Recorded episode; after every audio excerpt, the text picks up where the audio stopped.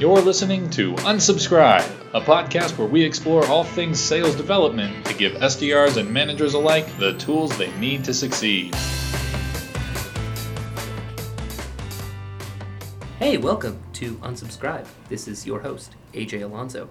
Uh, I'm here, as always, in front of me, staring at me, deep into my soul. I can't. Alex Ellison is here with me. I am. Um, Alex, this is a. I'm going to come out and say it. It's a bit of a weird episode. Yeah. Yeah, we don't really have a guest with us today. It's just us, Sort of. virtual guest. You want to introduce our virtual Our quote unquote guest? guest. Yeah. So our, our guest um, is Ryan Boudreau. He's a, a former intern here at Demand Drive, and um, he's currently a senior, um, planning to graduate in May at Bentley University in their professional sales program. Right up the road. So, following up from the last couple of podcasts we did, we thought it'd be a good idea to talk with someone who is in one of these, you know, professional sales programs, right. To learn a little bit about, you know, how a program like that might be able to help you, you know, get a leg up when you're entering the workforce, and, and sort of what advantages and possibly disadvantages it could uh, could provide you. Yeah, we've talked a lot about with our, our previous episodes with, with Dan Paul and, and Justin Ernest in regards to like how education or specifically education in a professional sales setting isn't necessarily in their eyes uh, required to become successful in the role. Dan took the side that said almost essentially education is unnecessary at all, almost, uh, in terms of having a successful sales career.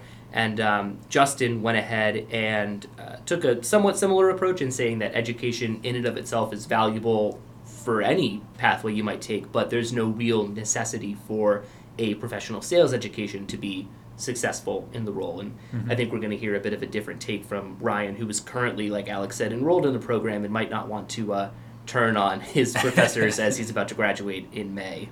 Um, so we asked him a couple of questions just in regards to the program itself, um, sort of how he found out about it, what he was looking to get out of the program, and, and what he expects to achieve uh, when he graduates this upcoming May. So I guess I don't know. You want to just dive into a couple of the questions that we asked him and see how he how he answered them. Yeah. Yeah, for and, sure. and we'll we'll post this as well as like a separate document to see his answers and in more in depth. Uh, Ryan is still in school, and it's very clear that he's still in school. There was with a the way that- on- yeah, the he writes all of his back. answers. Very different from a professional setting. I'm not used to this. Yeah. Um, so you, just off the top, the first question we asked him was, how did he hear about Bentley's professional sales program, and um, whether that was sort of the reason he went to Bentley, or if there was it was just something he discovered when he was you know in his first year or two at, at undergrad. Yeah, and um, in a little bit of pre-research for this episode, Alex and I looked up some different uh, universities that had professional sales programs like Bentley. There aren't a lot out there. Um, For how many business schools there are, Yeah. there are very few that really put a focus on sales. yeah, so it it came to no surprise that on a solid amount of the list that we looked at, Bentley was pretty prominently placed. I think they do a really good job at advertising that they have this professional sales program, and it seemed like it was pretty easy for him to to find. Yeah. Um, so he he said that he came to Bentley with the expectations that he would become some kind of marketer or sales professional, and um, given that that was his experience up to that point in, in sort of his high school career. Um, what he wanted to do matched with what Bentley's message was in terms of their professional program. So I think that they did a pretty good job at letting people know, hey, we're we're here. Yeah. We've got this Yeah, this thing. at the same time, it's it's sort of interesting to know he was interested in marketing going into school, Right. And didn't really find out about the sales specific side of things Yeah. until he was there, and he had some some professors sort of push him in that direction um, when he realized that marketing wasn't the aspect of of sales Yeah. or business that And he I really wanted to pursue. That's a lot of the programs that I saw at different universities, like um, some of the bigger names like Harvard, Northeastern, Boston College, like some of the ones listed in this area in particular, they might have some kind of professional quote unquote sales program, but it's almost always tied into marketing. And there seems to always be this like connection between sales and marketing at a lot of universities that Bentley, I think, did a good job of separating and letting people know if you have a, a tendency towards marketing, you can go down this track. Mm-hmm. If you have a tendency towards sales, you can go down a totally separate track with a different curriculum and professors and, and the whole shebang. Which is inter- interesting too, just because in the actual workforce they are very intertwined. Yes. Yeah. I know we- when I when I applied to Demand Drive, it was like sales and marketing, and I understood. I you know the SDR role is primarily sales, but you know, with with my interest in marketing, it was one of the reasons I you know decided to take the job and move towards that role. Yeah, and I think we get it a lot internally here. We're we're dealing with not only sales teams, but more often than not, sales development as a function is rolled up under the marketing team Mhm. in a lot of organizations. So you have to deal with both sides. So I guess billing it as a sales and marketing role makes sense because you're dealing Right. with both Yeah. most of the time. I, I find it funny that when Ryan was talking about how he took his first marketing class, he knew it wasn't for him like immediately, and I had like the exact opposite experience where I I came into this role like you, sort of with the sales and marketing aspect, and knowing marketing was what I wanted to do. And after going through a couple of previous sales internships and roles, I was like, I know this isn't for me. I don't want to do sales for the rest of my life. But it's something that I know helps build sort of a, a base level, um, I guess, general knowledge that you need to have for any role moving forward, specifically marketing. Mhm. If you can use sales to your advantage, you can market well. Yep. Ryan was like, nah, I'm not about that life. Um, so on to sort of his next question, um, once he joined the program, we were interested in learning a little bit about what he was looking to get out of it, um, and whether or not he felt like it was necessary to to get the job he wanted coming out of college or even further down his career. Yeah, and I think he he dives into a little bit of like some of the more n- nuanced aspects of like how to be a good quote unquote salesperson in terms of like techniques and stuff that you can use to your advantage. Um, in terms of like oh like persuasiveness, how to close, and and stuff that you might get at like an organization like Demand Drive. You know, through our training program, we teach a lot of stuff like that, but that's after you've kind of already applied to the job and you, you, Mhm. you work here. I think it's really beneficial to see people do that in college and understand like a lot of those things before moving into their first sales role. Like you had mentioned um, at the intro to this podcast, sort of giving you a leg up a little bit on the rest of the competition out there, or even like peers that you might be able to mentor a little bit more early on than uh, you would if you hadn't had that experience. I thought that was interesting. Yeah, and I think there's sort of two places you can see tangentially where that plays out. First is with internships. I think if you're, you know, everyone who's applying to an internship, uh, not everyone, but most of them haven't had a, a, a job before, and if they have, it's probably not in an office in a, you know, a corporate business. Yeah. So to be able to see, oh, they're in a sales program, that'd be great to have as an intern here to work with our SDRs. Right. It's a much easier sell to higher ups and to your yourself and your recruiting team to say, look, this guy's in sales, he's interested in sales. There's even a chance he could come back as a full time employee once he graduates. Right.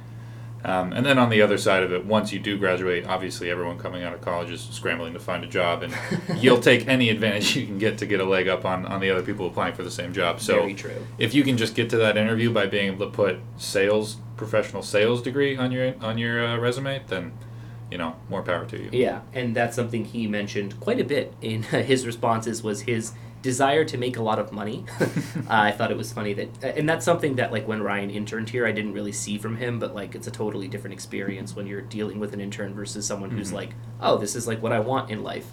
Um, so it's pretty clear that like he's going through this program, he's enjoying it, he's learning a lot, and he's like, but my end goal is to still like get a good job and make a ton of money Right. and like try to retire early, which is very noble.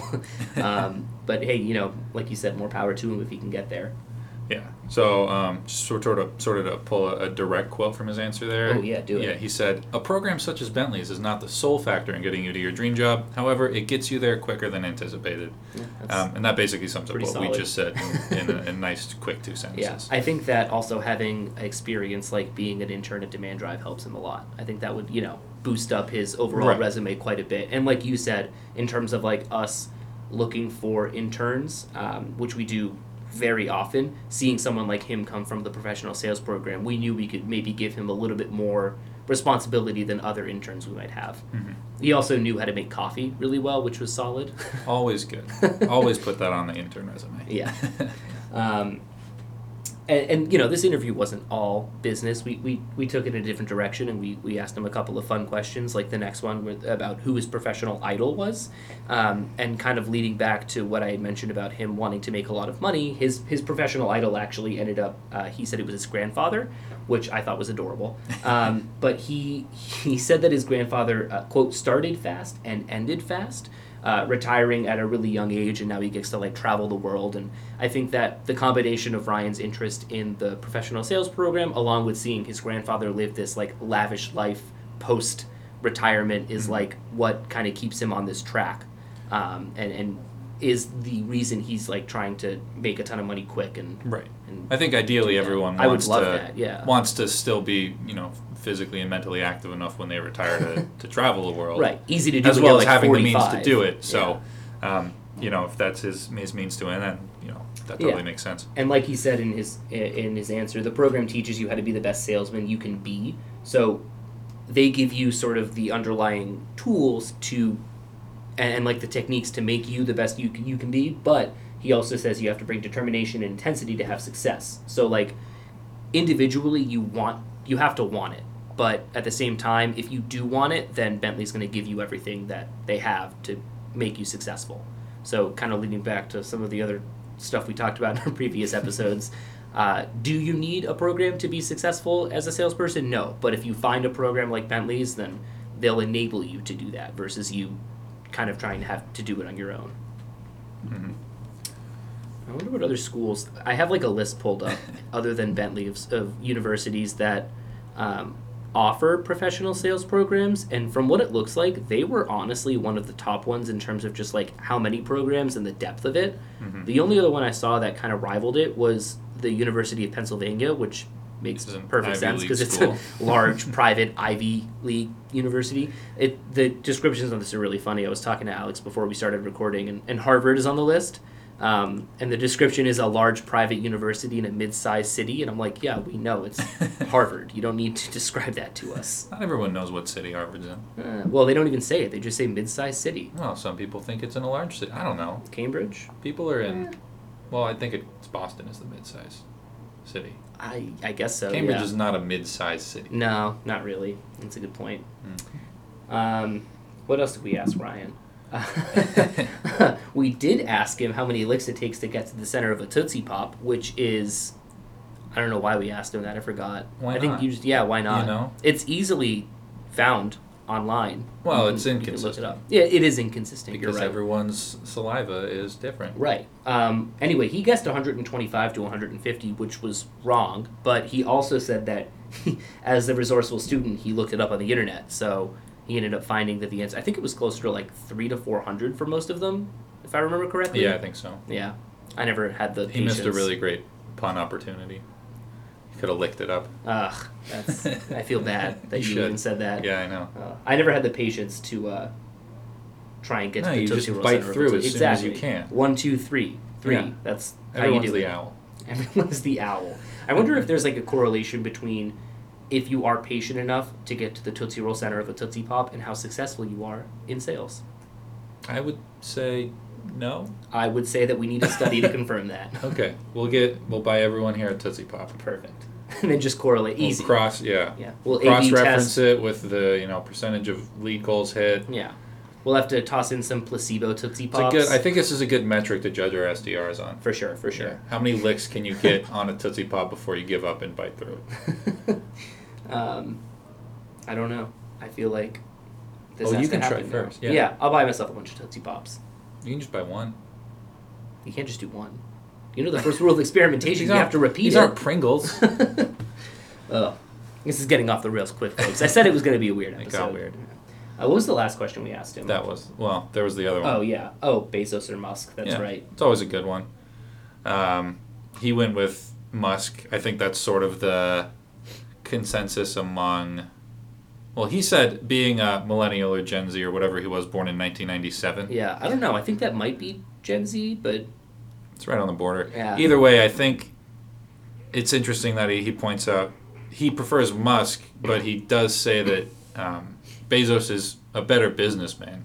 yeah, I think Musk just comes across as a better person. Yeah. I think PR wise, Musk has maybe either has a better team or is just like kind of a nicer guy. I don't know. Yeah. I don't know. I don't know either of them professionally. Elon Musk, feel free to come on the podcast and discuss. Jeff Bezos, the offer extends to you as well. um, I think it's funny. Yeah, he he mentions for both that they. Again, he talks about how much he loves making money. Ryan, jeez.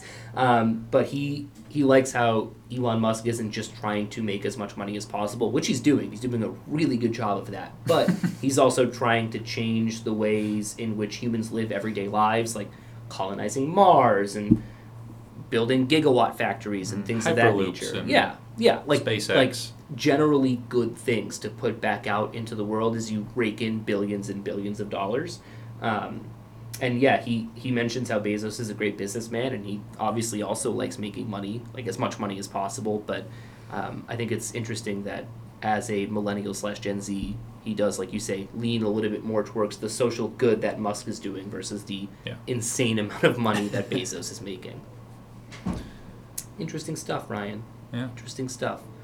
I can't thank him for being on the podcast because Well, we can thank him for giving us the answers to questions. we can. I already did Oh. before. But if he listens to it, he better Thank listen you. Ryan. Yeah, thanks, Ryan. See? You're the best, man.